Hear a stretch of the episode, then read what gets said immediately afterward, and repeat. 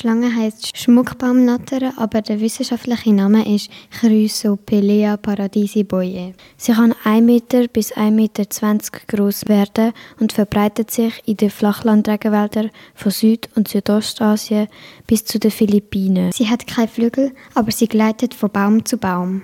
Sie ist giftig, aber für die Menschen ist es nicht so gefährlich. Sie fliegt, indem sie ihre Rippen ausspreizt und aus ihrem Körper eine Tragfläche macht. Nach Absprung geht es als nächstes steil ab.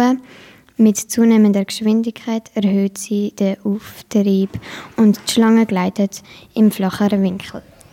Wenn die Körperhaltung gerade ist, bildet sich Wirbel unter dem Schlangenkörper, die den Flug bremsen und das Tier wird abgezogen.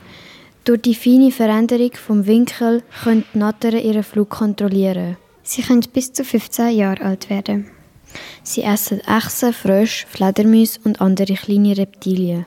Sie haben ein schwarz-gelbes Schuppenkleid und auffällige gelbe oder orange Punkte auf dem Rücken. Mit Hilfe von ihrem kielförmigen Bauchschild können sie leichter die Rinde der Bäume erklimmen, indem sie ihn gegen den Stamm pressen und an den vorhandenen Unregelmäßigkeiten der Oberfläche verhaken. Zur Fortpflanzung legen sie zwischen 6 bis 12 Eier in altes Laub und je nach Region schlüpfen die Jungen nach 50 bis 60 Tagen.